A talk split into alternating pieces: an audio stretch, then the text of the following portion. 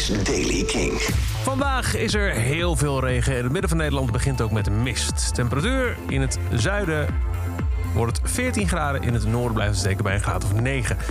Nieuws over evenementen in Nederland. Billie Eilish, Radiohead, Talking Heads en The Killers. Dit is de Daily King van woensdag 23 december. Er is een kans dat er ook in Nederland, nadat Duitsland het voorbeeld al gaf, een garantiefonds komt voor evenementen. Dat heeft minister van Engelshoven aangekondigd. Zo'n fonds kan de financiële risico's die festivalorganisatoren door bijvoorbeeld, ik noem wat, een coronavirus lopen, deels opvangen. Er worden op dit moment nog gesprekken gevoerd met andere ministers over dat garantiefonds. En als het zou gebeuren, als het van de grond komt, dan zegt minister van Engelshoven dat het gaat over evenementen die gepland zijn voor de tweede helft van 2021. Billie Eilish heeft op social media laten weten dat haar tweede album onderweg is. Maar dat het niet eerder uitkomt voordat mensen openhouden over haar haar. Oké.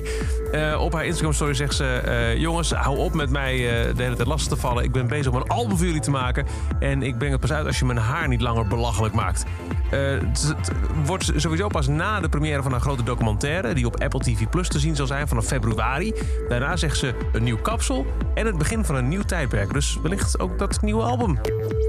Johnny Greenwood van Radiohead heeft een kerstbrief geschreven aan de fancommunity van de band.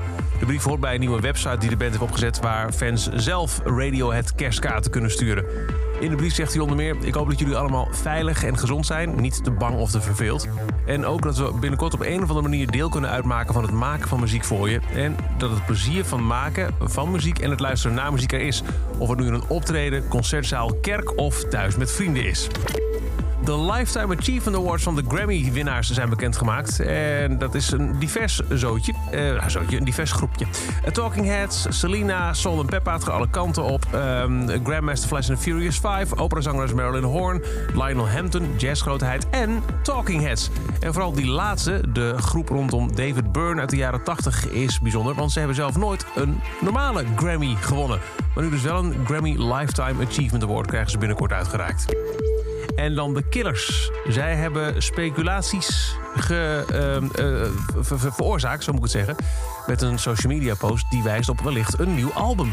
Nou zeiden ze het al in de interviews toen Imploding the Mirage uitkwam. In de zomer van dit jaar. Dat ze, ja weet je, bij gebrek aan toeren zijn we maar een nieuw album aan het eh, opnemen. En het zou wel eens beter kunnen worden dan Imploding the Mirage.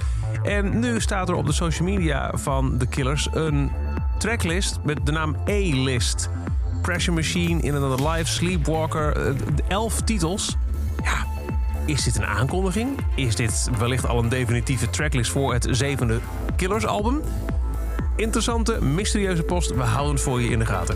En dat is over de Daily Kink. Elke dag een paar minuten bij met het laatste muzieknieuws en nieuwe releases. Niks missen? Luister dan dag in dag uit via de Kink-app, kink.nl of waar je ook maar naar podcast luistert. En check ook de wekelijkse nieuwe avondshow van Kink tussen 7 en 10.